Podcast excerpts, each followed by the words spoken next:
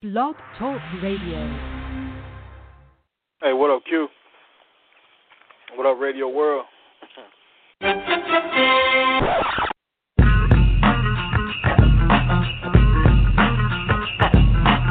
got something to prove tonight, and we start the whole circle thing off. LB, anything move, we knock out.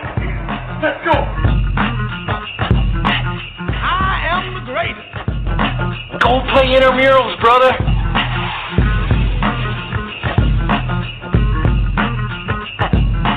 But they are who we thought they were. You play to win the game. You don't play to just play it. You play to win. Do you have any questions? I got a question. You got any excuses tonight, Roy?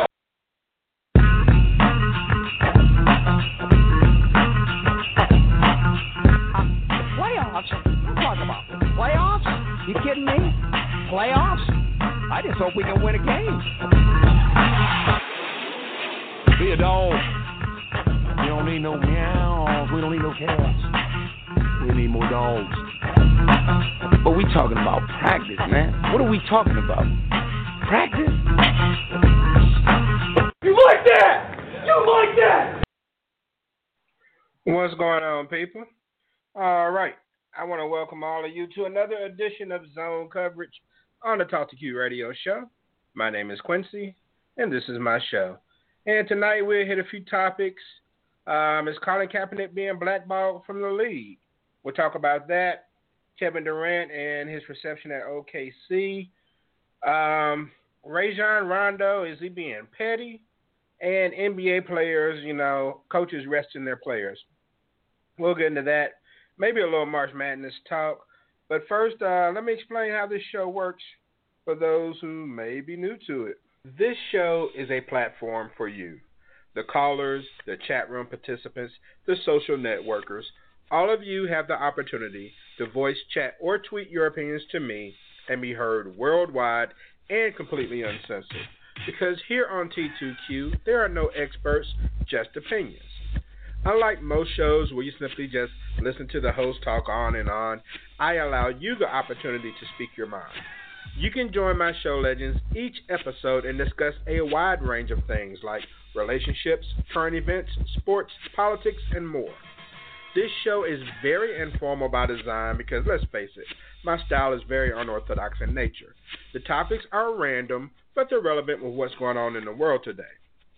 The call in number to step on your soapbox is 347 202 0215. That's 347 202 0215.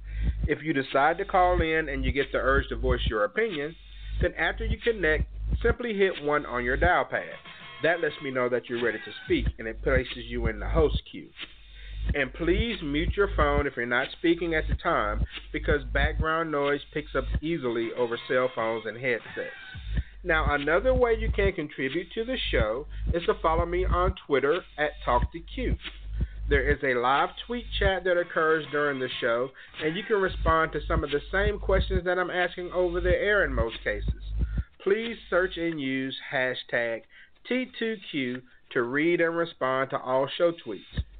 If you want to learn more about me, the show, or the show legends, then journey on over to TalkToQ.com. And if you can't listen to the entire show live, then you can find T2Q on iTunes and just pick up where you left off. Maintenance complete.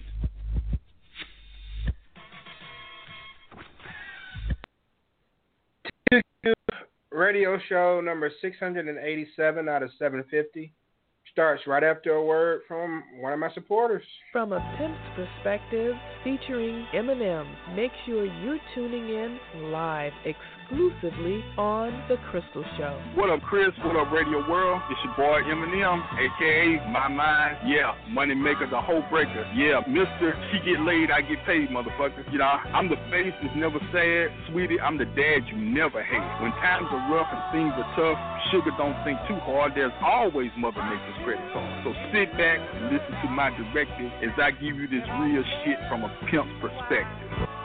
Mm, give it to me, Daddy.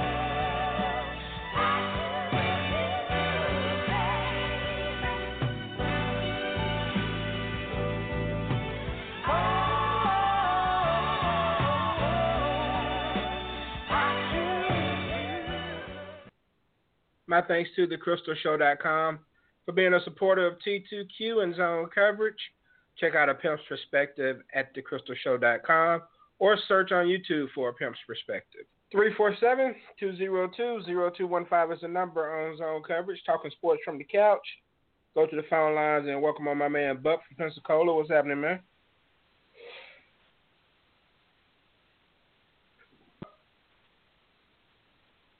What up? What up? How's everybody doing this evening?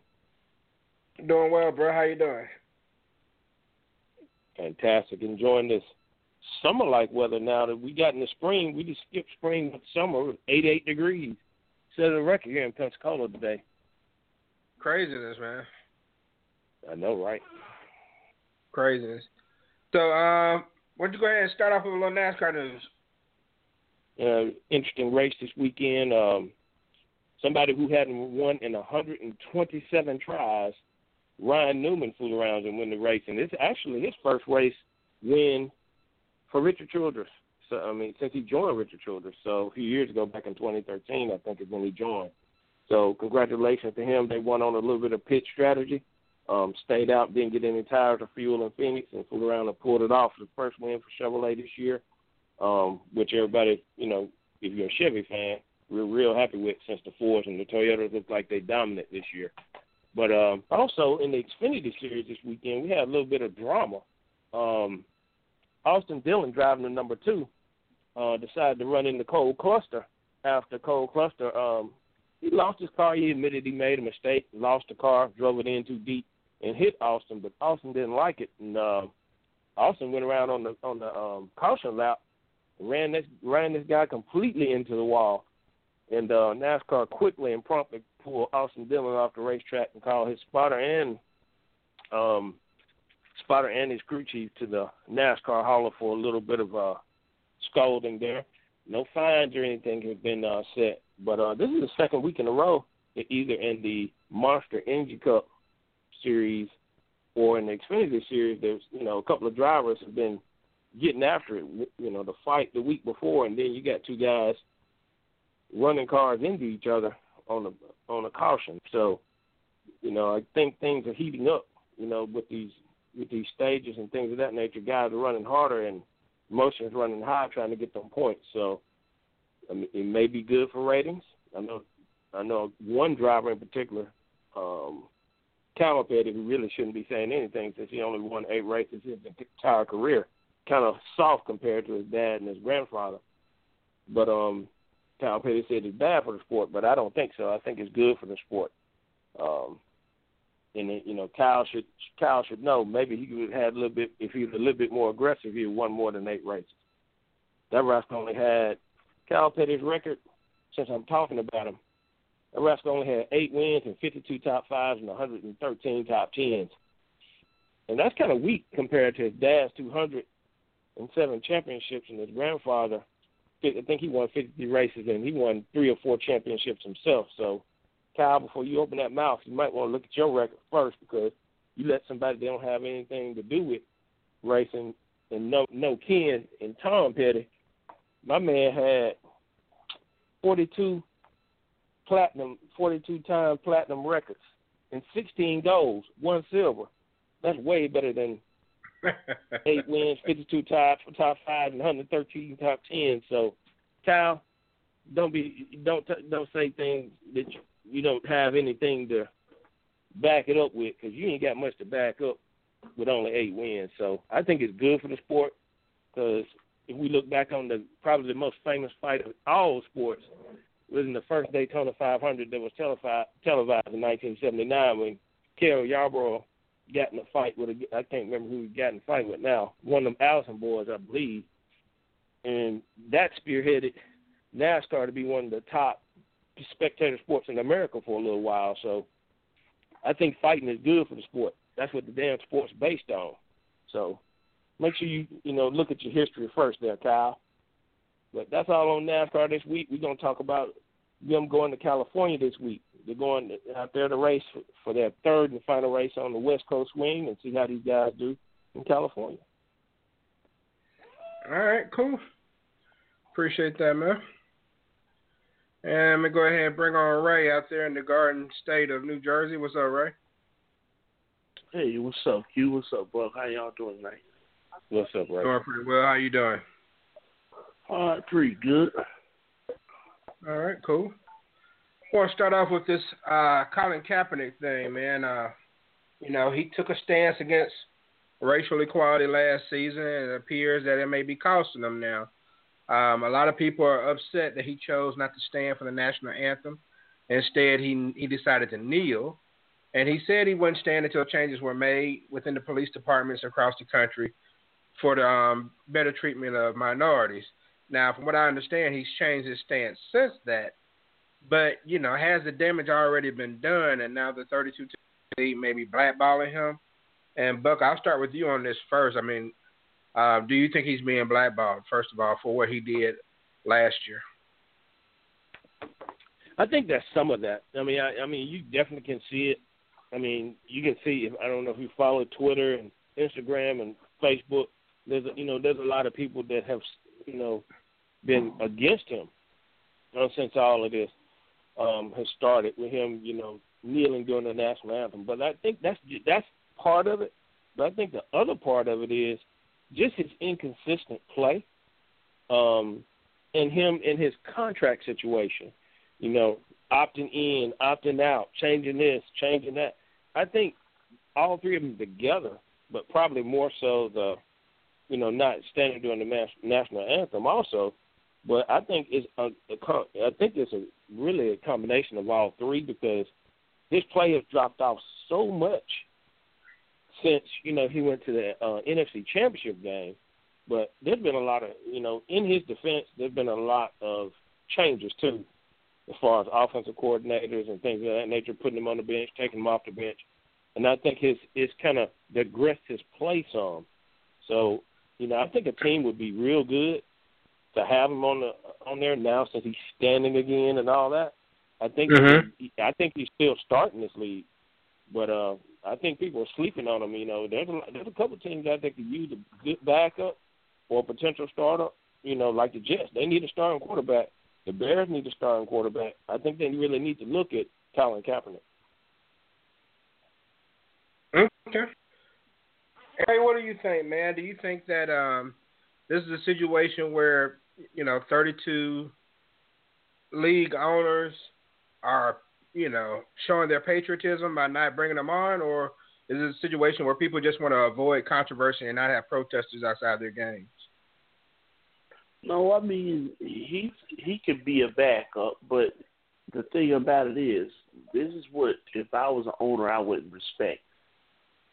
You you say you stood for one thing, then you come out with an afro and everything else, and see we the problem with, with with Black America is you have people who want to stand up for something that really ain't got nothing to do with them. You know, because you live a different lifestyle. You didn't grow up black. You can say you got black skin and all that all you want. But you see how they did uh uh Tyrese's wife. You understand, you can stand up for these folks, but they ain't gonna stand up for you.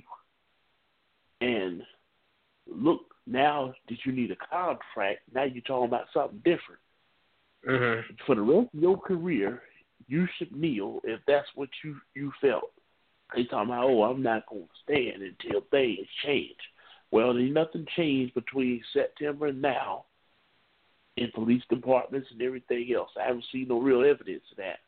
So for you to stand up for that, which to me, was just stupid. Rule number one: you don't fuck up your money. And he did it. Now you want to come back to the same people. All all these all these notice all these Negroes that run their mouth. They're like Adrian Peterson did, oh we ain't no slave and this, this and that. As long as you lead the league, they let you talk like that. Now we get a little buzz that maybe you ain't take care of your money as well as we thought you did. I don't know if that's the case or not. Now, we don't need you, you need us. And as long as they billionaires and you millionaires, you gonna have to come see me. And that's exactly what happened. Well, I, I'll stand this year. How you gonna stand? And, and six months ago, you say you wouldn't go stand because you want to Right. track. Fuck Colin Kaepernick. I wouldn't give nothing. You know what I mean? And you got to realize Cutler ain't signed either, so we don't know what it is. But to me, he ain't as as good as he made himself out to be. I mean, would he be a good backup? Yeah, he'd be a good backup. But I don't need the trouble on my team. You know, so I'll leave him where he at. And um, this is a guy. I just think that I don't know. I just think that he kind of went about things the wrong way. And even though I applaud him for taking a stance, now that you've backed off your stance, now that you didn't even vote, and you were dumb enough to let people know you didn't vote, I mean, it's like you just pretty much nullified everything you attempted to do. And um, so I think he'll get a job as a backup somewhere. But I mean, yeah, he's not going to get the money he was looking for, or maybe even the opportunity he's looking for. Because if anytime you think about, you know, the the Texans didn't come calling, um, you know, the Jets haven't come calling, or and the Browns haven't called. So it lets you know it's like, dude, you're in a pretty bad spot to where the Browns and the Jets aren't calling you. So um, I do think that he he may be getting blackballed, but not necessarily because of what he did, but because he's not as he doesn't appear to be as talented as everyone thought he was when he went to the Super Bowl and like he had a lot of upside and everything. I think if he was very talented, that people would probably give him a shot. But um, you know, that's just kind of how it goes, you know. So he'll probably end up playing somewhere, but he's going to have to earn his spot as a starter. Nothing's going to be given to him at this point, and then I wonder what the fanfare would be like if he does make a team as a starter. How the fans are going to react. We saw them act the donkey over Vic, so we know they'll go crazy over this. So. But all right, um, as far as the NFL goes, um, Ray, let's see. You all picked up. Um, uh, who was that at running back? At running back? Did y'all Nobody. pick up a running back? Okay, maybe I'm thinking somewhere else. I thought that you all did. But as far as some transactions, uh, kick returner Josh Reeves retired. Uh, so he decided to call who? it quits. Josh, Josh Reeves. Ain't played. In, he ain't played since twenty what 2013, 2012. I think 2012. And uh, 20, 2014, he last played with the Indianapolis Colts, but I guess he didn't officially retire. But now he's officially Okay, retired. let me let me ask you a question. Let me ask you a question. Uh, Uh, he ain't played since 2014. Um, that's you know, and now he just now announced his retirement. That is about as good as saying Vince Young going to play for the Canadian team last week. You really think we give a damn about this motherfucker retiring? He's been, he ain't played in three years. Four years. So he hasn't played in a minute, that's for sure. But uh, he's finally calling it quits at age 34. And uh, I was trying to see where he stacked up as far as return yards. I know he had Well, he has like some good numbers now. I'm, I'm just messing with you a little bit. Huh? I said I was messing with you a little bit, but uh, he had a pretty good career because he went to the Pro Bowl what three or four times. Three In Pro his eight Bowls, uh, and an all He's Uh, breaking up there a little bit. He's breaking up a lot I'm sorry. actually. three Pro Bowls and an All Pro. Okay. So I mean, he wasn't all bad. He was actually pretty decent. I don't think he would. He, he after he got hit by uh, James Harrison, his career pretty much went downhill after that. Let's see. Yeah, he's uh he's 26 overall in punt return yards. He's third overall in kick return. So he's behind Brian Mitchell and Allen Rossum. I remember Allen Rossum used to be that dude. Yeah, he used to be. So only five players have more than 10,000 yards in kick returns. Stump Mitchell, Allen Rossum, Josh Cribbs, Mel Gray, and Dante Mhm. Hall are the only Yep. ones over 10,000 kick return yards. And nobody has 5,000 punt return yards, but De- uh, Stump Mitchell was um, a yard short. So it's kind of tripped out. Stump Mitchell leads, and uh, well, actually, it's not Stump Mitchell. This is T, um, Brian Mitchell. Brian Mitchell leads in kick returns and punt returns all time. Should be a Hall of Famer. If How we many, how many yards he got? He got like what, eighteen thousand all-purpose yards or something like that. Um, he has fourteen thousand for kick and punt return yards, and then he has another like two thousand rushing and twenty three hundred receiving. He's over twenty thousand yards. Yeah, and Damn. not in the Hall of Fame.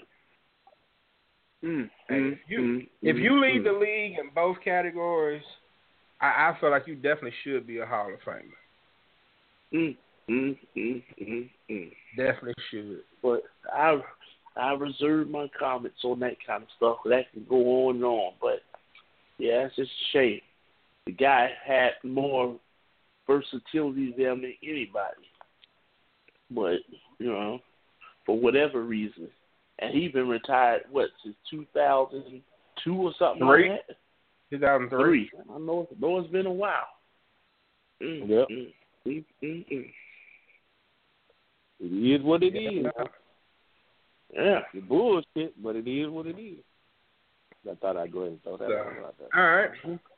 Uh, let's see what else has happened. Mike, uh, Mike, excuse me, not Mike. Josh McCown had signed a one-year deal with the Jets for six million, six million dollars. Oh, up to thirteen million with incentives. That's crazy.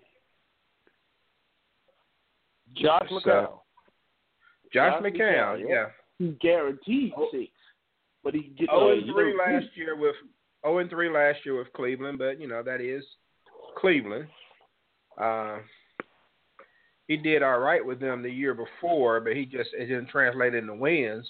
I mean, he had uh, he played eight games, twenty one hundred yards, twelve touchdowns, only four interceptions, but he went one and seven. So that's I Let me, don't know what, if you can. let me ask, let me, let, let me Oh, ask I- this question: What what the hell is the Jets? Upper, I mean, management looking at?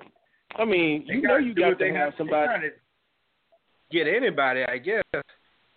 They already got two rookie. They got two rookie quarterbacks they don't know nothing about, and you're gonna bring in somebody, a journeyman, that can't win more than one game during the season. The last time he was relevant, he one and seven as a starter, and you're gonna bring this fool in and sign him to a contract large enough that all three of us could live the rest of our lives on? Y'all lost y'all damn mind. Everybody in the Jets upper level management need to be fired. Fired. Fired. That's Because just that's straight garbage. Garbage. Garbage. You look over there in the garbage can, you see Josh McCown. Garbage. All right. He's retarded. Raiders, Now, was Andre Holmes. I'm sorry. Go ahead, Ray. No, I would say if they was just going to give him six million dollars, you could deal with that, with him trying to be a starter. But uh, bring it all the way up to thirteen million dollars, that's just insane. You know, You that wasted- kind of you- money, you could they could pay Cutler. I mean, Cutler make mistakes, but he could give you 43, 4,400 yards and, and 30 touchdowns, and 25 touchdowns. You know, damn. Good gracious. I, I, I don't understand the rationality behind that because you spend thirteen million dollars on Josh McCown when you know you need cornerback, you need offensive lineman since you got rid of got rid of your um one of your premier off, off, offensive linemen. Oh yeah, Nick Mangold. Yeah, Nick Mango, and you mean tell me you're gonna sign somebody that's sorrier than than than damn possum shit and put this fool in here at thirteen million dollars Good Yeah, gracious! yeah, I mean, man.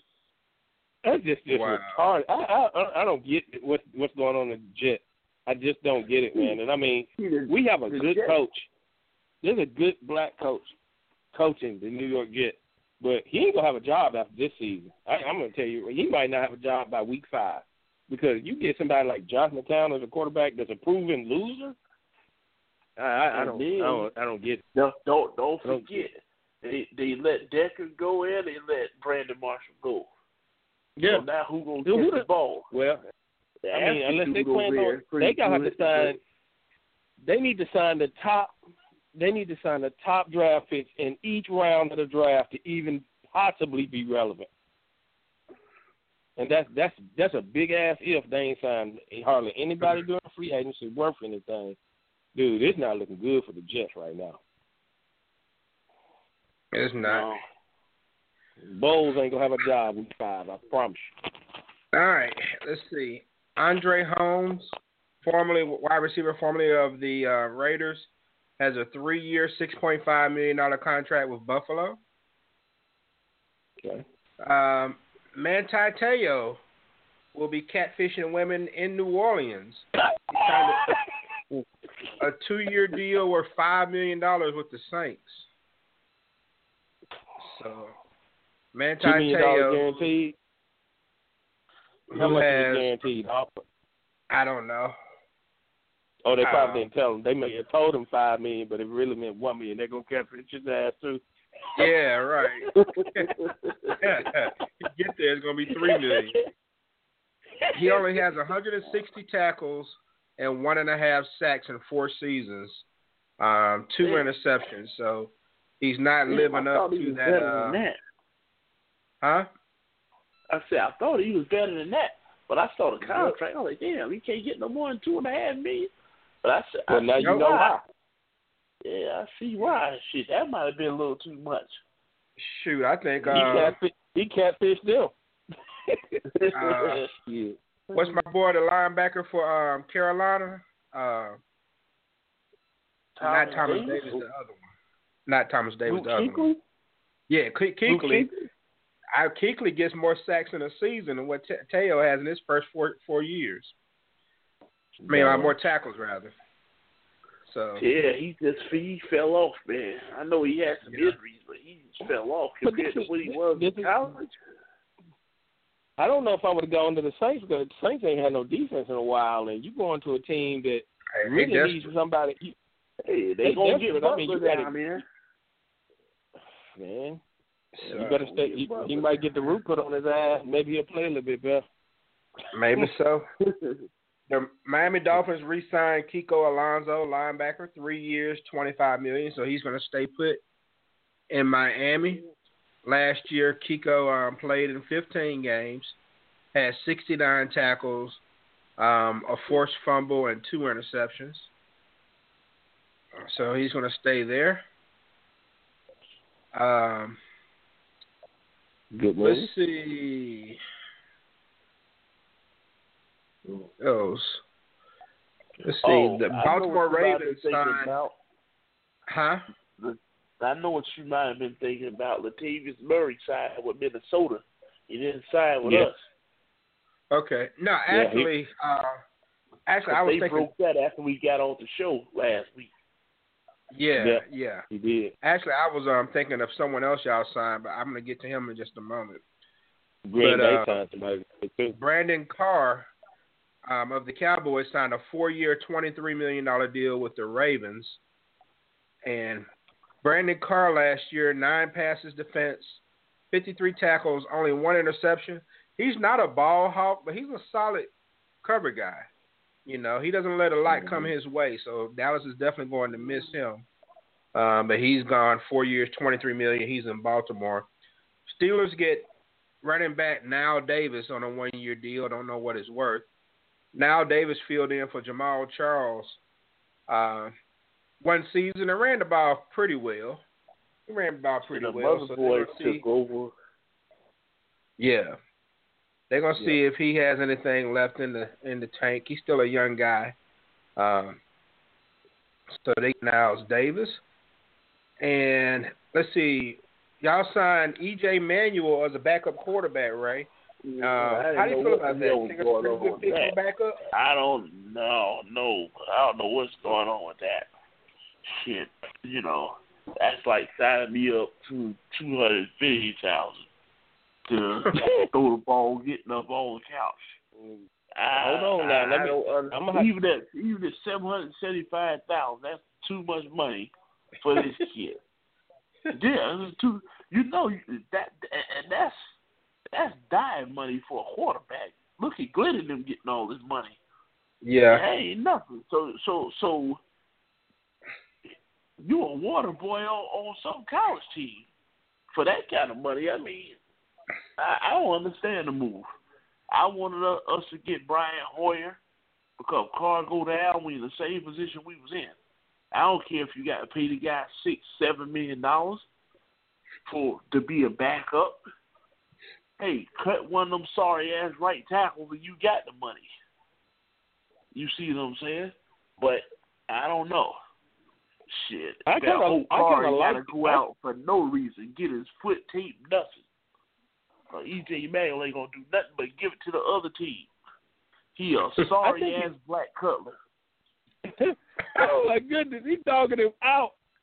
Uh, I don't know. man. EJ Manuel didn't No, really. I don't think he got. A, I don't think he got a fair shake in Buffalo because I mean you got to look at you got to look at where he was and the offensive coordinators he was under. I mean he changed offensive coordinator a couple of times. They took him in and out of lineup, and that's, we've talked about this before.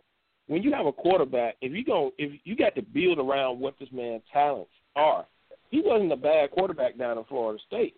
They, they just, when you go to a small team, and sometimes I mean when you see these in the draft, you see good quarterbacks go to bad teams, and then they just they never they really never blossom. Now I think he might blossom in the Raiders system, maybe. I mean I know he's gonna be back up, Yeah. but I think I think EJ Manuel might do pretty good there. You know, sometimes you just need a fresh start. And to go out there what what the Raiders Yeah. got going on out there right now, I think that'll be really good for EJ Manuel. I Manuel. think he's going to be great. He'll be solid. I it's think he's gonna going to be be great. rough though. He's, he's going to be great holding for extra points.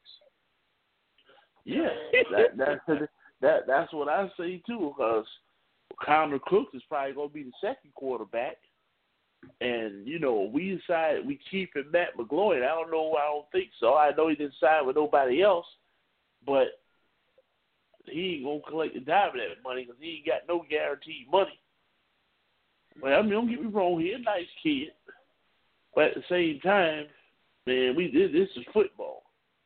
You know, come down to football. That's my son. He suck. Uh, I'm gonna say it. So he just he just don't uh man, I don't know what's what's the purpose of this. All these quarterbacks and stuff in the draft, and this is what y'all want to do. You know, I got to be second round to get that kind of money being a rookie. Yeah. All right. I don't know. Let's see. Morris Claiborne has left Dallas and gone to the Jets for a one-year, five million dollar deal. Uh, got some roster bonuses in there for him. He gets thirty-one thousand per game when he when he's on the forty-six man roster. So they're trying to give him a little more money if he stays healthy. Played in seven games last year with Dallas. Hasn't played more than 15 games since his rookie year. Um, he's he's really good when he's healthy, but the thing is, can he stay healthy? So the Jets going to take a chance on him and see what happens. It could pay off, but it's only a one year deal. So um, if he does play well, got to worry about re-signing. Uh, Dontari Poe of the Chiefs is now an Atlanta Falcon, a one year, $8 million deal. Why do you think we're seeing a lot of one year deals? I think they, I think you, I think there's a, a lot of prove it, you know, because you, you, when you leave a team, it- I mean, Dontari Poe was one of the best Chiefs they had, and they didn't sign him, and it, it, that's kind of startling. So when you're looking at other teams trying to look to see if you know why didn't they sign him, I think they're a little bit scared. You know, teams are getting smarter and smarter on how they get free agents. So you give me a one year prove it deal, and if you do real well, then we'll re- we'll sign you then. But if you don't, then you know you can go some damn where else, and I think that's what you're starting to see now. Yeah, I mean, yeah, I, I agree with that. I mean, Dontari Poe is a solid player. We didn't pull the trigger on him because, you know, I think they were a little hesitant, but I'm not for paying these guys all this money, especially as as as defensive linemen. Larry Dowell, he can crack the bank. He wants six years, two hundred million dollars, and they got it in their cap, they should give it to him. But the rest of these guys, like like like uh the guy up there at Buffalo, you know, they gave more money, he got the higher he got. You know. And I just don't feel like some of these guys are worth the money. Does anybody know what happened to uh, Sheldon Richardson? This contract has to be up by now. Sheldon Richardson? I'm not sure. He came out 2012 because you know these guys Uh, looking Sheldon for that. Richardson is. Let's see. I don't know what's going on with him Hmm. because his contract ended, you know, this year. Yeah, But I heard, I haven't heard his name. Yeah, I ain't heard nothing about he being a free agent or nothing. Hold on, I'm gonna see if I can Google him to see what his contract look like.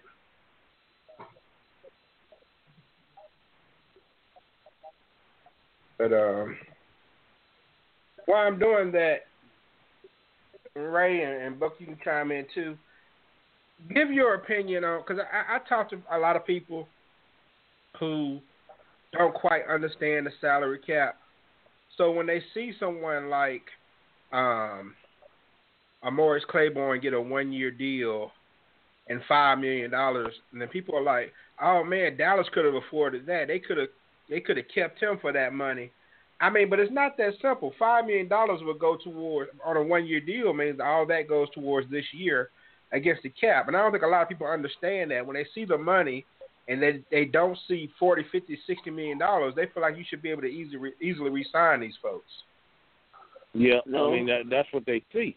But you also got to think about this: there, after a player has been in the league, let's say past five years, there's a certain amount of money that these veterans are supposed to make. And I mean, I know there's, you know, I know you see a lot of contracts that's around a thousand, you know, around a million dollars, and they have some incentives in there. But you really, you know, when you playing in the upper echelon of the, you know, let's say, you know, more we use Morris Claiborne, he, you know, he has some pretty steady numbers, and he's he's probably not top ten, but he's in top twenty. So he's he's kind of, you know, you kind of you have to pay him a certain amount to a certain extent so he can play for a team. So Dallas, we already know is salary cap strapped simply because they're holding on to Romo trying to get some value out of him. So that's the reason why Dallas couldn't sign Morris Claiborne and a lot of the other players they lost because until they get rid of Romo, then you know that that money that Romo is getting now is, is going to count against the new league year. So they really can't sign anybody. It's going to be hard for them to sign that damn draft pick if they don't hurry up and get rid of Romo. If you're going to wait until Well, they have June enough for 1st, their they have enough for their draft picks. Um, but yeah, they can't do anything else in free agency as long as he's there. But I don't think J- Jerry Jones is interested in making the big splash like he used to. Because after you get a couple of Joey Galloways and Roy Williams, you know he kind of cut Yeah. that mess out. Because that set Dallas back. Yeah. I, Dallas is still suffering behind those. Yeah. You know, because they lost first Yeah. round pick behind those people. Um, You're I right. think he's going to wait until the last minute, and if he cuts Romo, you know, June second, then that half of the cap hit would be this year, the other half would be next year. That would kind of ease up some um, the situation there. So I, I feel like he's doing the right thing, holding on until he has to get rid of him. But uh, looking at Sheldon Richardson, I found a website over at Spotrac.com that said that he's actually um, under contract, like I guess maybe it was an option year with the Jets for one year, eight million dollars going into this year. Who is that? Sheldon Richardson, Sheldon Richardson. Okay. A base salary of eight million dollars, and he'll be an Oh, okay. unrestricted free agency, unrestricted free agent next year. Wow. Wow. Uh, But that'd be his sixth year, though, wouldn't it? Huh? I would, I would think that that'd be his sixth year, wouldn't it? 'Cause Uh, he his got fifth drafted in 2012. 2000. Well, showing 2000. Let's see. I'm showing his first season 2013. Oh, He may have been- he may- 2013. Yeah, Oh. uh, he signed a four-year deal in 2013. Looks like with a team option fifth year. Oh, okay. All right. Oh yeah, yeah, yeah. It's- It sure enough was. That's we took that sorry ass DJ Hayden. Yeah. Yeah, round one, number 13 overall, 2013. So yeah. And he went he still has another year. Hayden. All right. Uh, Nick Folk has left the Jets and he will be a Tampa Bay Buck. So Nick Folk, who has a career average of 81% on his field goals at one time, it seemed like he couldn't miss, is now going to be kicking down in the warm winds of Tampa. Um, changing teams but not leaving the Meadowlands will be Geno Smith. He signed a one year deal with the New York Giants worth $2 million. So Geno Smith is following Brandon Marshall, and I'm sure Brandon Marshall is super excited. I wouldn't have signed that fool to a to a ten minute deal instead of a two year deal. But I mean, maybe he'll learn something being you know being behind, you know that Manning boy. Maybe he might learn to throw a few more interceptions. Cause He you know, better he learn how to throw some been punches known. and learn how to learn how to Well, fight, keep he- his job He broken. got yeah, he, he got one of those uh he got one of those incentive deals too. That's his Yeah. base is like seven hundred and fifty thousand dollars or something, seven seventy five I believe it is. Went Yeah. up to two million dollars with incentives. I guess if he start or something like that maybe. But Well, you know I know one of them. I know one of them incentive is that he don't get a jaw broken. Yeah, right. All right, he, so uh, he had that one coming. the Cowboys re-signed Kellen Moore. Kellen Moore was supposed to be the starter. Um, he was the backup behind Romo, but it wasn't until he broke his leg in practice that Dak Prescott got to start and never gave the job back. Dak Prescott was actually a third quarterback. So, um, yeah, Dak Prescott just has everything just lined up for him no matter where he goes. And high school, he was the backup. The guy got hurt, he started. Never gave the starting job back. Same thing in college, and now the same thing in the pros. So if Yeah. you ever go to work and Dak Prescott behind you, I'd quit because something bad gonna happen. Believe that. But uh, so Kellen Moore is going to be Dak Prescott's backup for right now. But I can expect Dallas to bring in another veteran. I know Mark Sanchez uh, signed with uh, who did he sign with? I think the Bears didn't. I think it was the Bears. Yeah. So he, oh, he signed he's, with uh, the Bears. That's Shit, what I- he that's what I think. let him that spot. Yeah. Let me So. I'm I'm look- not. You might want to check check that that. just to be sure. Yeah. But uh, this Mark is what I wanted to bring up another for one you. quarterbacks shouldn't be no, For you, Ray. be signing with nobody. Huh? This is what I want to bring up for you, Ray. Um, the Raiders got Jared Cook on a two-year deal. Tight end Jared Cook. I thought Oh, that was yeah, a nice. yeah, yeah. Yeah. I mean, Jared Cook ain't never been what he's supposed to be, but he is serviceable tight end. I mean, you know, he did well for the Rams, and he came in last year with Green Bay and made the big catch in the playoffs and sent y'all to the house. But he can play. They bringing up But, old stuff. know, huh? I said, why are you bringing up old stuff? Yeah, I know. I know it's painful, man, but you know, at, least he's out of the, the NFC now. That's true. So, you know, I, I I like that. I think we can pick up another tight end in the in the draft somewhere. Because to me, Walford, he just ain't what he's supposed to be, and Yeah. it's loaded with tight ends in this draft. So If I'm Derek yeah, that, Carr- I like that move. I'm excited if I'm Derek Carr, because that just gives Yeah. me a, a bona fide third down guy.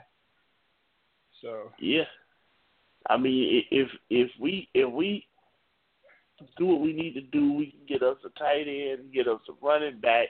Even if Marshawn Lynch comes to the team, we still should get one of them boys in the draft because we need two good running backs.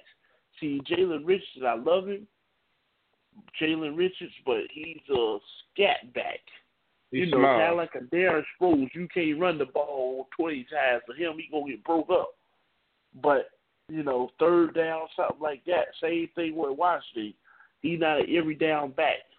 I, we need somebody like Joe Mixon, Christian McCaffrey, or Samaje Perine. One of those type of guys. I mean, there's so many running backs out there. I like J- James Conner. I like, uh, you know, uh, Alvin Kamara. You know, it's a lot of guys out there. So we. It's not like you making names up. No, man. These guys is is on top of it, man. Strongest running right. draft I probably ever seen. It says Mark Sanchez is visiting the Bears. He hasn't signed anything officially. All right, and Connor Barwin, linebacker from the Eagles, has made his way to Los Angeles. The Rams have picked up some um, players. They got Lance Dunbar, backup scat back from the Cowboys, um, and they've been kind of picking up players here and there. Man, the Rams are trying to make a splash. So we're gonna see what's gonna happen with them. But all right, that's some of the transaction news I've come across. I want to shift gears and go to the um, NBA for a second. And uh, you know, Golden State returned to Oklahoma City the other day, and they smashed Oklahoma City. But Kevin Durant didn't play. But there was a lot of talk on ESPN and some of those other networks that the Oklahoma City fans disrespected Kevin Durant the last time, um, or the first time, I guess, he came to OKC to the arena. You know, they had the cupcake billboards and T-shirts and all all the signs making fun of him, calling him a whiner, quitter, a baby, all that stuff. And there were some people saying that it was unfair that Kevin Durant was their leader, and they should have respected him. Uh, I'll start with you, Buck. How do you feel about that, man? I mean, can you tell the fans that they should respect someone who, even though he was the guy, an MVP on their team, he left their team and went to their rival? I mean, isn't that something you kind of reserve to after he retires and comes back? That's when you clap for him? Well, I mean, you have to understand, you know, what what what's involved if you leave a team that um, you know, that you started with. And I mean, this this is what you know. You put yourself, you make that bed.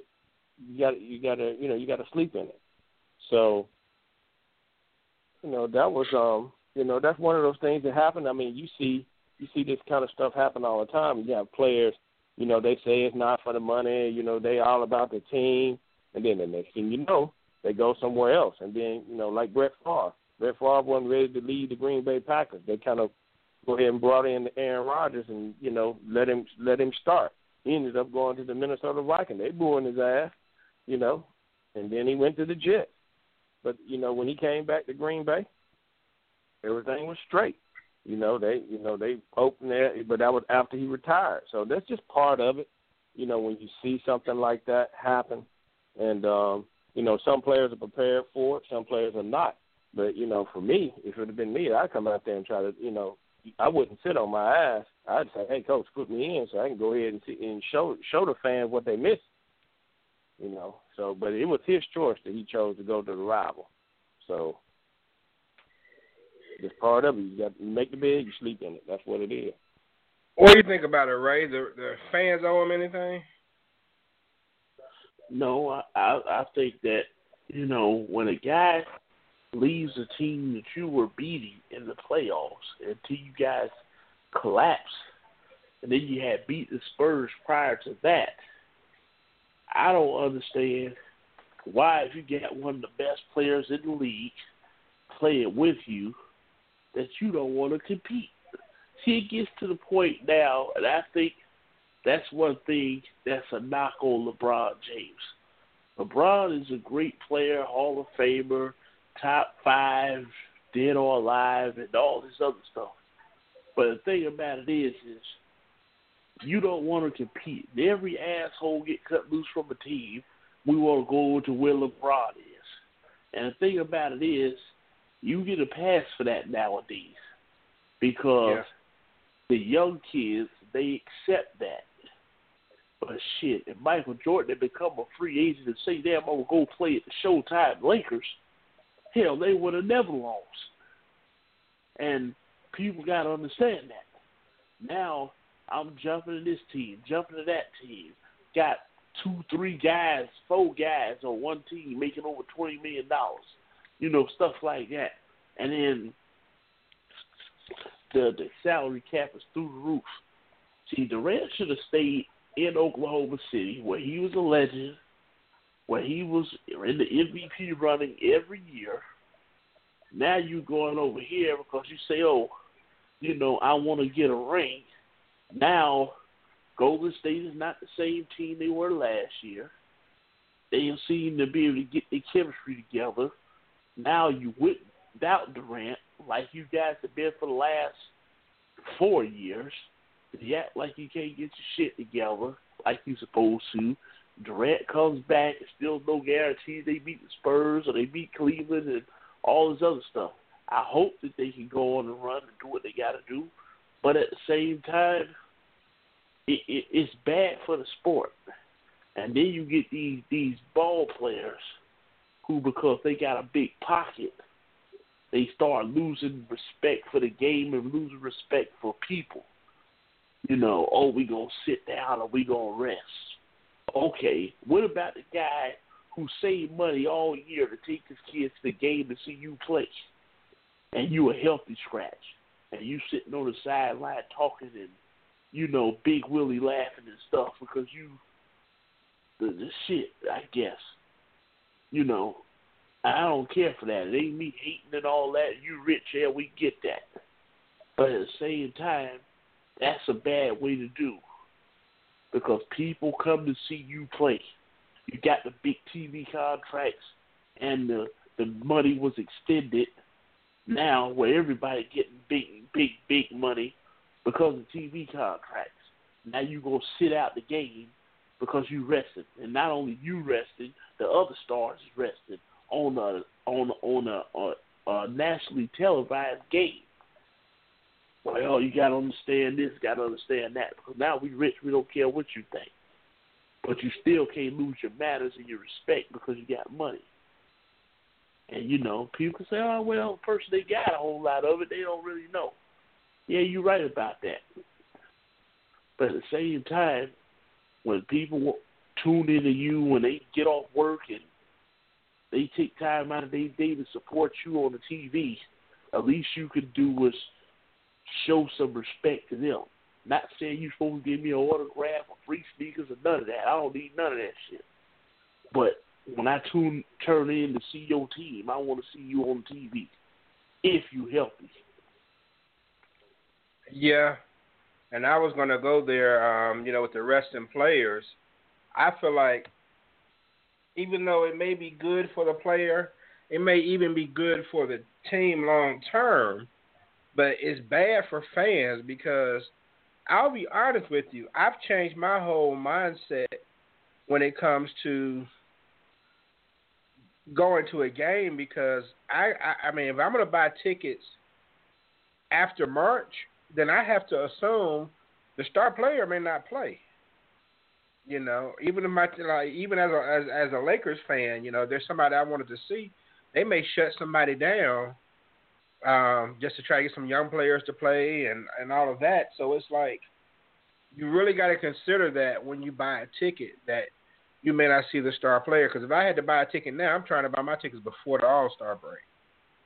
Uh, um, maybe have a chance of seeing someone play. But Buck, how do you feel about players resting? I mean, do you think at some point the fans are gonna say, you know what, I'm sick of this? Because when you save up your money as a family of four to buy a ticket, and you get there and LeBron and Kyrie and all them sitting down and ain't playing, and your five, six year old son don't get to see LeBron play. I mean, it's kind of deflating.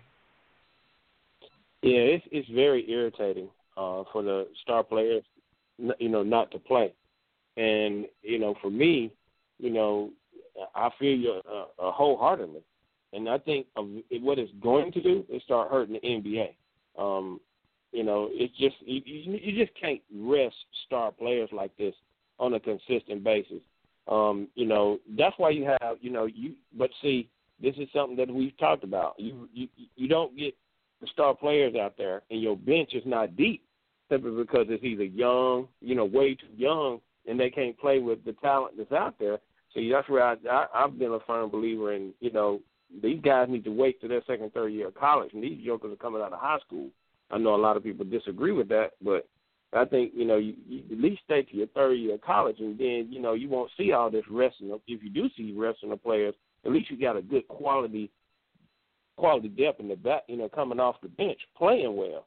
You know, I'm tired of seeing the games. You know, I if the star players not playing, I don't even watch the game on TV. So you know, I'm not going to spend the you know the two or three hundred dollars, whatever it may cost to go to an NBA game to go go play. I mean, to go watch if the star players are not going to play late in the season.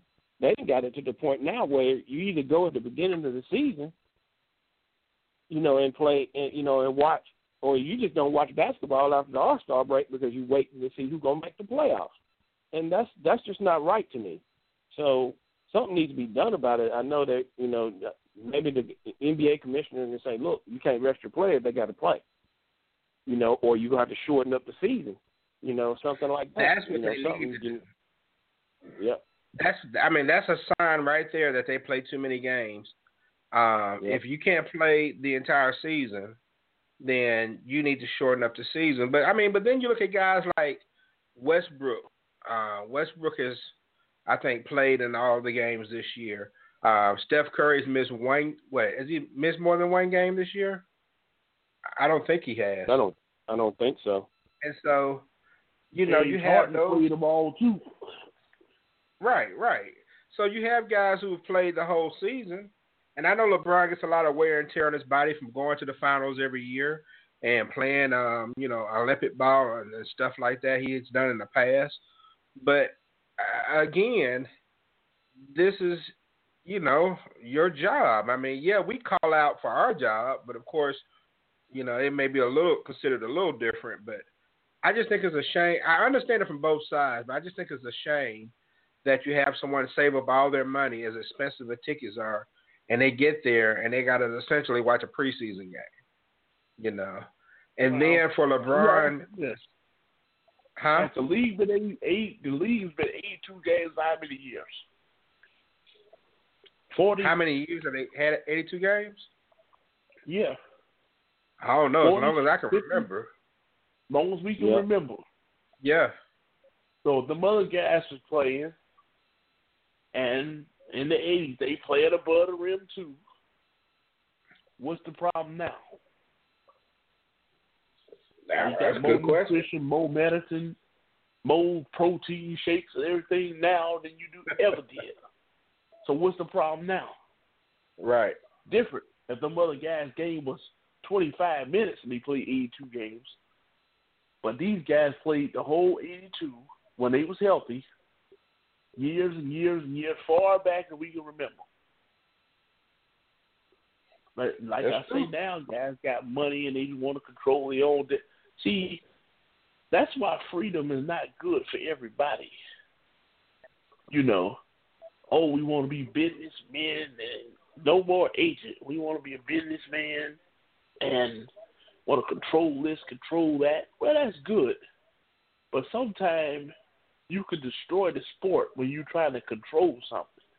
Let them do what they do and you do what you do. Not try to get all the percentages, this, all the percentages, that. Ain't nothing but greed. You're supposed to spread the wealth, not try to take it all. And it's just foolishness right now. Yeah.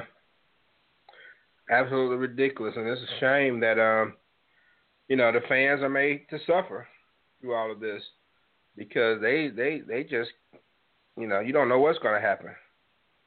Well, you don't want what you don't want to happen is what's happening in baseball. I mean, you turn on a baseball, and when I we came up, baseball games, even though we didn't watch them that often, but you turn a baseball game on, them, those rascals were packed. You turn a baseball game on now, I can't tell you the last time I. I mean, if you're in Chicago, in Wrigley, you know, Wrigley Field, somewhere like that, where it's real small, and it, it might be full, but you go out there to, you know, Yankee Stadium or down in Atlanta or somewhere like that, where they're three quarter full or half full or something like that. I couldn't tell you last time. Unless it's the World Series, you don't see, and you even see spots in World Series. So, you know, that's what's going to happen in the NBA. What's happening to you know if they keep this up and these players keep resting because nope, everybody coming to see, you know, they want to see what you know the advertise, pay what you know, see who's advertised. And LeBron James and Steph Curry, you know, these are, you know they the mark and it's a marquee matchup whatnot. I know they don't play against each other typically, but you know they be on the same court at the same time. That's what I want to see. I want to see LeBron James dunk. You know, I want to see Steph Curry, you know, get one of the alley passes and you know somebody on the team or something like that. If I don't get to see that, it ain't it ain't worth my time. Yeah, what you pay the big dollars for. So I don't know. The NBA need to figure out something. Adam Silver, the commissioner, needs to figure out something because uh, you know, I want the NBA to go back to tape delay because ain't nobody watching. but uh, now I don't think it'll get that bad again. But I mean, but it, it will hurt them in the long run once fans catch on, and ticket sales after the All Star game is going to drop for real. It's going to drop for real. So, all right, I want to go back a little bit. You know, we talked about um, KD and his lack of respect because he went to the to the enemy. The Celtics won their championship, their last championship ten years ago. Where you know Rajon Rondo played. Right, he won a championship ten years ago. So Rajon Rondo decides he wants to have an anniversary, and I guess all the players take a trip somewhere and celebrate that they won the, championship ten years ago. He invited everybody on the team except for Ray Allen. Um, even though Ray Allen was very integral in the Celtics winning their championship, he left them and ended up going to the enemy, the Miami Heat. And Rajon Rondo and his teammates are not forgotten it. So, Ray, I'll start with you. Is it petty to not invite Ray Allen as a member of the championship Celtics team from 10 years ago? Or, I mean, because he left and went to the enemy, it's fair game? Well, no. I mean, I know him and Rondo didn't get along, so I don't think you invite somebody that you didn't get along with. So, so that don't I have nothing to do with nothing, huh? Nah, I mean it's up to the other players to say, okay, I know y'all don't get along, but I like to see him here or whatever. Since nobody said that, I think he was well within his right to do that. And it don't change the fact that Ray Allen was on the team. It don't change the fact that Ray Allen got a ring. Don't change the fact that he was a big part of getting the ring. Don't change the fact that he was part of the big three. Because Rondo wasn't even the big three then. So, you know, you can't change history no matter how you try and do something. You can you can shun somebody or try to ignore them for your own benefit. But anytime they show the Celtics highlights from ten years ago, Ray is going to be on there. And when he left and went to Miami, he got one more ring than the rest of them got. So he don't really need to say nothing. You made almost two hundred million dollars in your career. Hey, they ain't got to invite you down there if they don't want to. It's all it's all good. So I think he was within his right to do that, but at the same time, you know, I don't think Ray Allen care anyway because he ain't talking to Paul Pierce. He still ain't talking to Garnett and a couple others. So I think it's best that he didn't go. Okay. Thought it was interesting. All right, and uh, I want to talk about LaVar Ball, uh, the father of Lonzo Ball and other two Ball brothers. He's all over the news. All over the place, and he he cracks me up. Sometimes he's dead on, and sometimes he just makes you shake your head. But he made a statement that pissed LeBron off. He said that um, it's easier. Le, LaVar said it's easier for his sons to live up to the hype surrounding them and being great players because he wasn't great. All right, so it's not like they're in his shadow. He said LeBron's kids being in LeBron's shadow since LeBron is the greatest player in the NBA right now are going to have it harder because they have a great dad. So they may not live up to the expectations and be as great as LeBron. All right, so that's pretty much what he said. LeBron got upset behind it, saying, "Keep keep my kids out your mouth." And Buck, I mean, how do you fall on this, man? I mean, I understand what the man was saying. If you have a great father, a lot of times, like Michael Jordan, you know, his son was gonna live up to his expectations. You know, you you just gonna be Michael yeah. Jordan's son. You ain't gonna ever be as great as Michael yeah. Jordan. So I mean, was LaVar Ball on point? Should he have not said it because he mentioned um, LeBron's kids? I mean, he didn't necessarily say anything negative about the kids.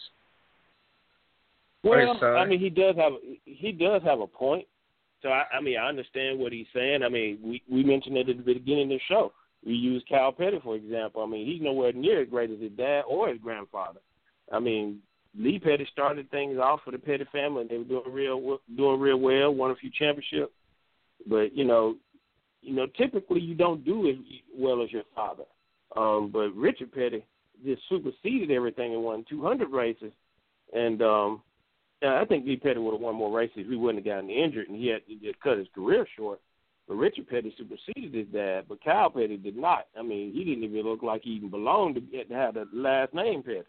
So, I mean, I understand what he's getting getting at, but I just think that he's caused so much riff riffraff by all his little all his little quotes and everything that it pissed LeBron off. I mean, he was just making a statement. I understand it, but I mean, this is a guy that just you know he he just said a few weeks ago that you know he could take on Michael Michael Jordan one on one, and we all know that's bullshit.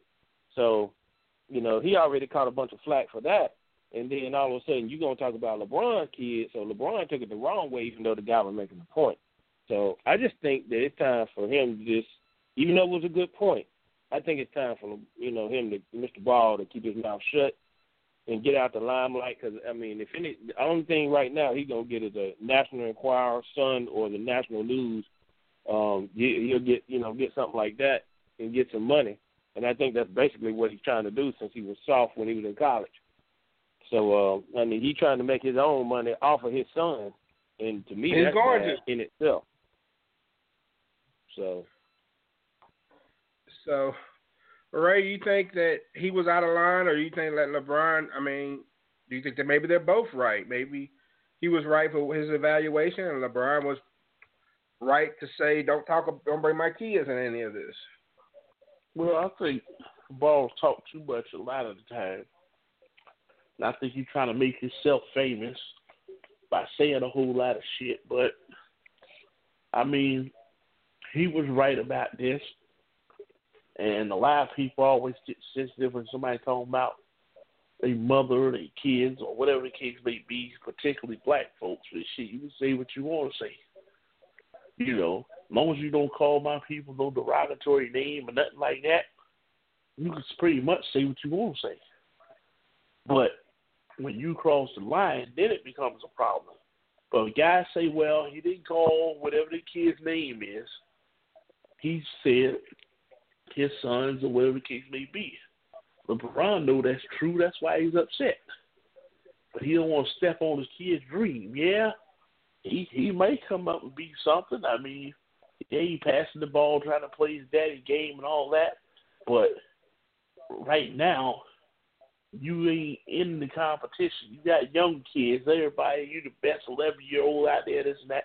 When you get 15, 16, 17, we to find out what the deal is hey, he may be the truth, but we gonna find yeah. out what the deal is. And LeBron don't like that. Oh, he come to the game and try to support him and all that.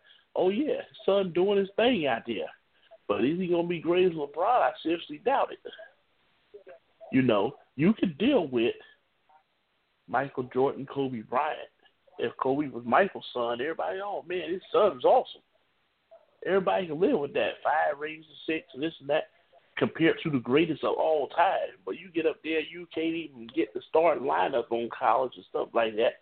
Oh yeah, that ain't gonna last long because your dad is too famous.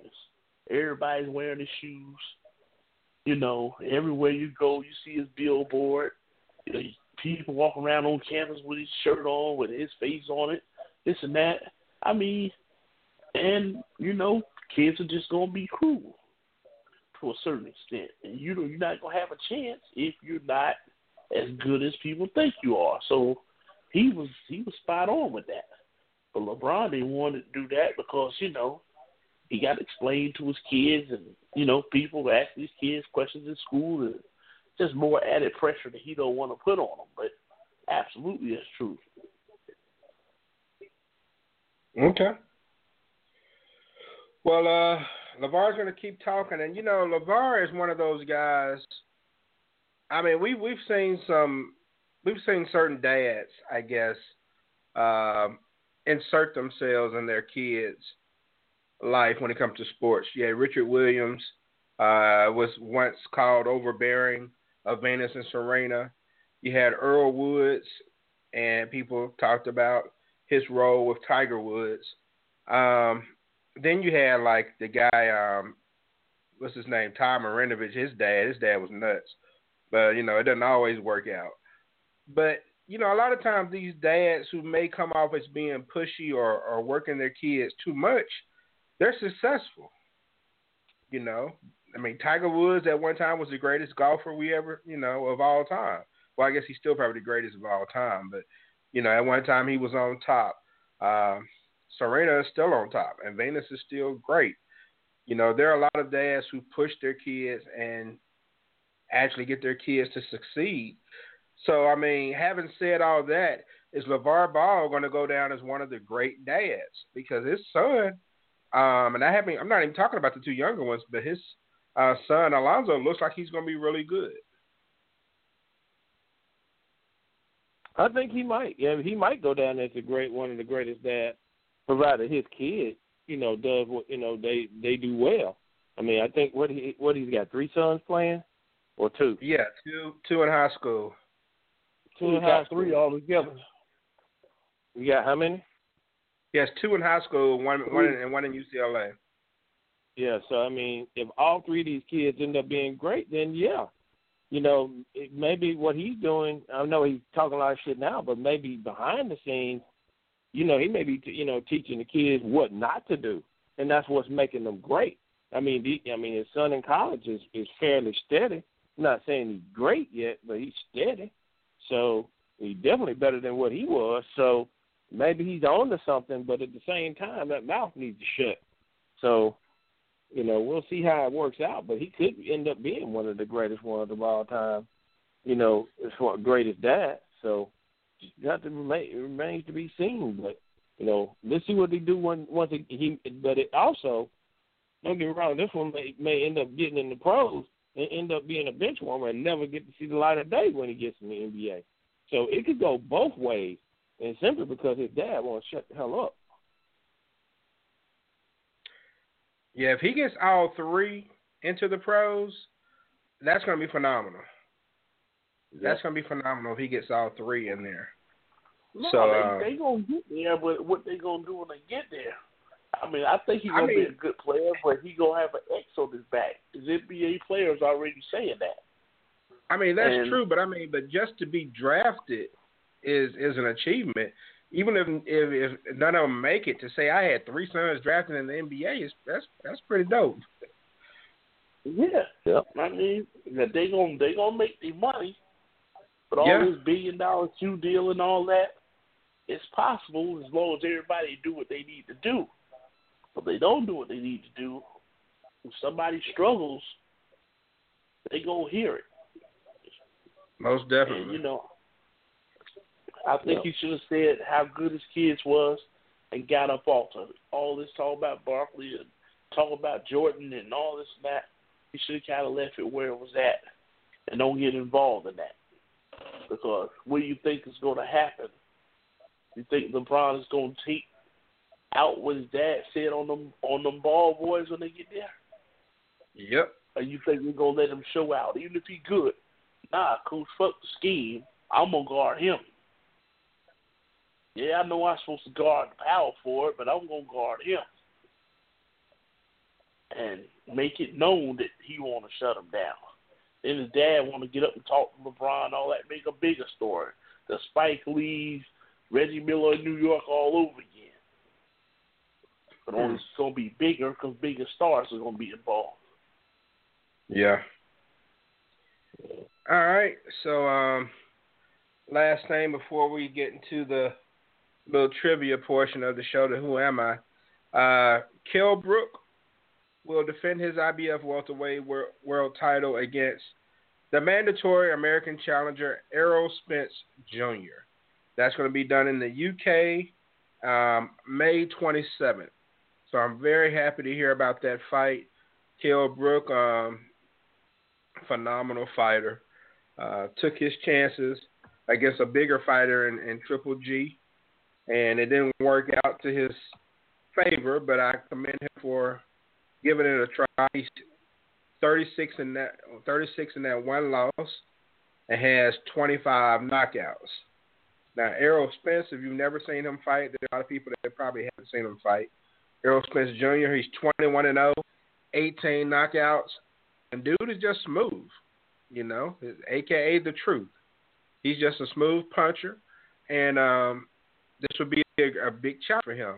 Uh, the biggest name that he's fought so far that I can think of is probably Chris Algieri. Well, Bundu was a, was a pretty decent fighter, but uh, Chris Algieri and he TKO'd him. Um, a matter of fact, he's on a like a eight um, fight knockout streak. So uh, we'll be talking about that in the future. Uh, not going to talk about the Triple G and Chocolatito fight tonight because a lot of people haven't seen it yet. It was on pay per view. A lot of people didn't buy the fight last week, so they're going to watch it on HBO this weekend. I think they're showing both fights this weekend on HBO. Uh, so we'll save it until next week and uh, discuss it next Wednesday. And um, I know Kevin Young said he might come on. Um, I have to talk to Brian. I don't know how Brian's doing after Danny Garcia lost. So we'll see if he's going to come on too. But uh, yeah, so I, I'm gonna try to watch the fight again. I thought Triple G lost. I thought Chocolatito. I thought it could have Oh, gone either no. way. I thought he, made, you know, There ain't no, to me, ain't no way Daniel Jacobs won that fight. I mean, people are saying different things, and I think when it comes down to the fight being close, anytime a fight is close and it's a star, people turn around and say, well, they think he lost. Okay, Triple G really didn't get warmed up to about the fourth round. So the first one and two rounds that he won basically because he threw two punches and he threw three. yeah, he got that. But the action was more so on Triple G. And, you know, it, it's like he outpunched him. And another thing I want to say that I think is should be illegal is for a guy that's supposed to fight at 160. You can hydrate up to 170, but when you come in 180 pounds, you are a light heavyweight. So everybody said, oh, he didn't run through him like this, didn't run through him like that. Yeah, Triple G is smart enough to know you got to be cautious because you'll walk in. This guy knocked out everybody except three fighters or four fighters and you think you're gonna go in there at 180 and I'm gonna walk into you and try to knock you out, and knowing you can punch too, and now you come in at 180, that's that's crazy. So, you know, everybody, oh, he got what him, he did this, he did that. Nah, I mean, he fought a good fight, he fought a smart fight, but at the same time, I think Triple G did enough to win the fight. Okay. We'll get into it next week. And um, like I said, I'm gonna watch it again. But I mean, I thought round for round, that's just what I got from it. But I was watching the stream. I will watch it in crystal clear HD this weekend. I get the chance, and we'll chop it up next week and discuss both All right. fights. And uh, all right, so got some who am I's. So we'll go ahead and get ready for that. Buck, you ready? Right. I'm ready. Ray, you ready? Always. All right. I am a six, I am a six foot one, two hundred and thirty one pound linebacker, drafted number fourteen overall out of Georgia in 2005 by the Carolina Panthers. Who am I? Oh, Thomas Davis. Thomas Antonio Davis. I am a six foot six, 290 pound defensive end. Turns 28 years old today. Drafted in the first round, number 11 overall, out of Central Michigan. Um, in the 2011 draft by the Houston Texans. Who Oh, am I? uh, no, no. Oh, oh, um, damn, who was that on the team? Merc, um, Mercilus. Y'all, I'll be ashamed, y'all, sir. Oh man. oh, Houston, Texas. Damn. There's Four time all, four time All Pro in six years. Oh, uh, man. Uh, no, Oh, no, uh, oh no. Mario I Williams. forgot the fool name. Lord have mercy. Damn, I forgot the full name. God dang. 76 sacks in six years. Two JJ sacks, Watt? two seasons over 20. J.J. Watt. Mm-mm. He went to Justin James Wisconsin. White. I said J.J. Watt first. Oh, He I never said heard. Central Michigan. Yeah, he said I said- J.J. Watt. But he I come from said J.J. Watt Wisconsin. first. He didn't come from no Central Michigan. And He went to let me look. Wisconsin. He went to Wisconsin. Yeah, that's I what I'm saying. gone to. Maybe that's why I do see Wisconsin on here now. And I thought about that when I said it. That was confusing. I wasn't Yeah, sure because I knew his brother went there, so I thought I had gotten confused. But Yeah, um, I said J.J. Watt first. I'm like, damn, that's not it. Yeah, because he yeah, I never did hear it. I mean, some of y'all re- repeat stuff until I say something, but I never heard if anyone said it.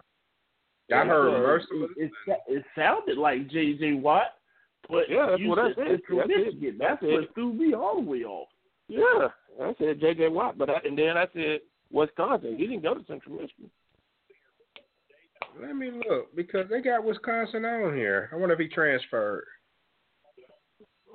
Yeah, I think he did. And- he walked on at Wisconsin. Yeah, he did. He did go to Central Michigan, but then he ended up um, after he got redshirted, he went to Wisconsin. So, okay, they His did have them both up there. I just too. I just read the first one I saw, Okay, all right. so I wasn't wrong. No, you weren't. I just wasn't right either. All right. Uh, let's see. I am a six foot two, two hundred and fifty pound linebacker.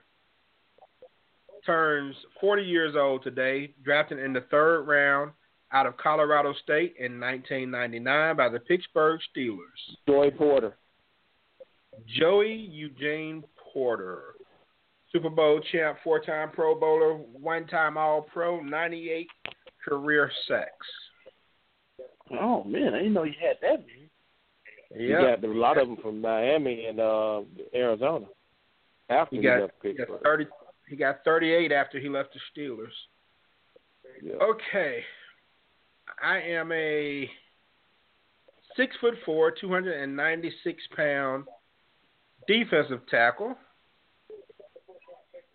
Uh, okay, this is not who I thought it was. Evidently, there's another um, Reggie White who played on the defensive line, Yeah. but it's not not the Reggie White. This is somebody else who played with San Diego, so we'll skip him.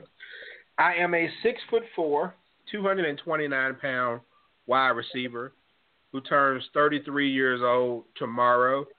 Drafted in the fourth round in 2006 by the Denver Broncos out of Central Florida. Who I mean is Brandon Marshall. Brandon Marshall. Brandon, Marshall. Yeah, he got it out. Damn. time Pro Bowler, one time All Pro, and he's been on four different teams. This will be his fifth. Last one. I'm a five foot eight, two hundred and five pound running back. Drafted out of UCLA in the second round by the Jacksonville Jaguars in Oh, 2000. Maurice Jones-Drew. Maurice Christopher Jones Drew. MJD. Led the league in 2011 with 1,606 yards. Damn. Little bowling ball. Yeah, he was. All right, that's all I got, fellas. What y'all got? I got one. I got actually a little bit more. I left out some NASCAR news. One of the he wasn't a great, but he was pretty steady. Pete Hamilton. Pete Hamilton died. He he was a Daytona 500 champion in 1970. He won four races with the Petty Enterprises. Um, Petty Enterprises was one of those teams back in the 70s with some big Super Bs that that that um they won a lot of races during 1970 in Petty Enterprises. So many, in fact, with the Dodge Charger that they actually banned the car afterwards.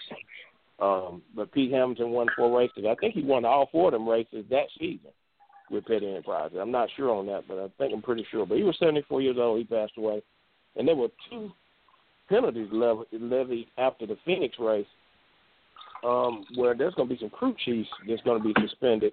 Uh, Kevin Harvick's crew chief going to get suspended for one race for having track bar mounts in the wrong place. I'm not going to call out the NASCAR number of penalty because it's too long. Um, and also, uh, Brad Keselowski's crew chief, um, Paul Wolfe, is going to be suspended for three races. And they're going they're taking 35 driver points and 35 owner points from the two teams, 10 points driver and 10 points owner points from the from Kevin Harvick's team for not having uh, the uh, number two car had did not pass measurement post race inspection. So um, two two penalties, and um, they can appeal it so the crew chiefs can be in this week's race in California. But you know there was one that was upheld on the 47 team from Atlanta, and they lost their crew chief for about a couple of races. So it's um you know NASCAR starting to crack down a little bit on these guys because it's taking too long to go through inspection pre-race and then making adjustments during the race to the point to where they're not, you know, making they're not being able to pass inspection after the race, and that's the reason why these guys are getting hammered. So, you know, ten points, thirty-five points, that's a lot of points to lose this early in the season. Mm, okay. And uh Ray, you got anything, man? Oh, I got Ray on mute. What? I say no, nah, not that, not not that I can think of. I mean, it's uh, okay. Just watch some draft coverage. That's all. All right. Well, yeah. Ultimately, we'll get into a little more draft talk in the next couple of weeks. Um, might be a few more free agent moves, I'm sure, over the next few weeks leading up to the draft. Uh, we'll probably have a little more. Oh, just real quick. Um, anything um, that you saw over the weekend from March Madness with Duke going down, uh, Villanova going down? Anybody really surprised by anything, or is it just March Madness being March Madness? I kind of, I actually, actually, when I was filling out my brackets, I actually put Duke going out in the first round by accident. But I kind of had a feeling they would. I didn't think they would go out in the first. I just made a mis mistake there. But I didn't think they would make it as you know, far as they have in the past, and because they've been a little bit inconsistent this year, so it wasn't a surprise to see them fall off. Um, and it wasn't a surprise really for Villanova falling off too. You know, so um, I mean, I know Yeah. these are great powerhouse basketball teams, but you know, there's a lot of competition. These teams are keeping it close this year. March Madness has been extremely fun uh, to watch, especially for me, because I mean, I was going to be watching the fight last week and forgot and actually forgot about it and was watching basketball and tried to get the fight on and couldn't get it. But I enjoyed the uh, the the games that I saw last weekend, and uh, it's Yeah. March Madness being March Madness.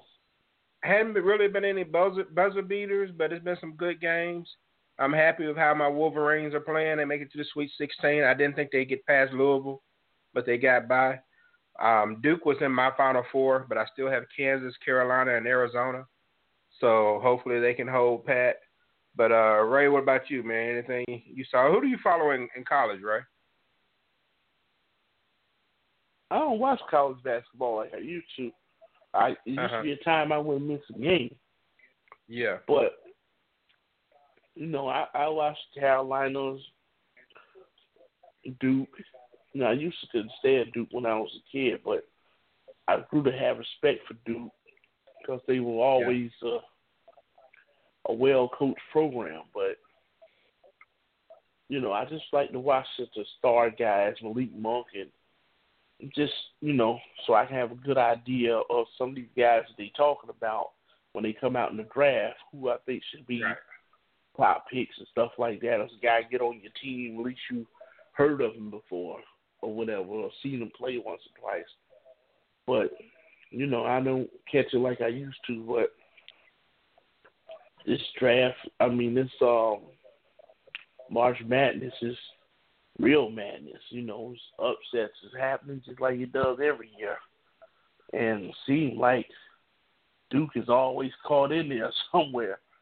Yeah, man. Last years or so, but they've been on upset cities. But you know, hey, that's that's the way it goes. So, you know, I don't know who's gonna win it all, but we that's what we stay stay tuned for see how this how this March Madness is going to end. No doubt. And like for Duke, I mean, when you always when you're a good team, you always got that target on your back. So them folks gonna be coming at you. That's just how it goes. Everybody wants to knock off Duke. So Coach K and his guys are at home. We'll see what happens with the draft. He ain't able to keep them like he used to. So it's gonna be some turnover. We'll see what happens. But all right, appreciate you hanging out with me again this week, fellas. We'll do it again next Wednesday at 9 p.m. Eastern. Um, go to Talk2Q.com to get more information on the show and upcoming shows. And you can sign up for my email newsletter there as well and keep up with everything that's going on, all things T2Q. Everyone have a great rest of the week. Peace out. Hey, what up, Q? What up, Radio World?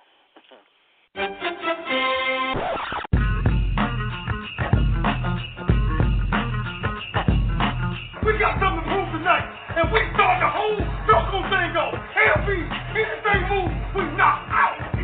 Let's go. I am the greatest.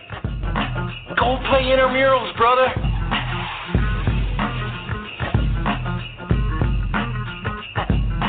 But they are who we thought they were. You play to win the game. You don't play to just play it. You play to win. Do you have any questions? I got a question. You got any excuses tonight, Roy?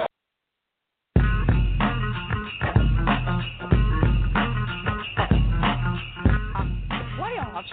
I'm talking about playoffs. You kidding me? Playoffs? I just hope we can win a game. Be a dog. We don't need no meows. We don't need no cats. We need more dogs. But we talking about practice, man. What are we talking about? Practice? Five letters here, just for everybody out there in Packerland and yourself today. R E L A X. Relax. We're gonna be okay.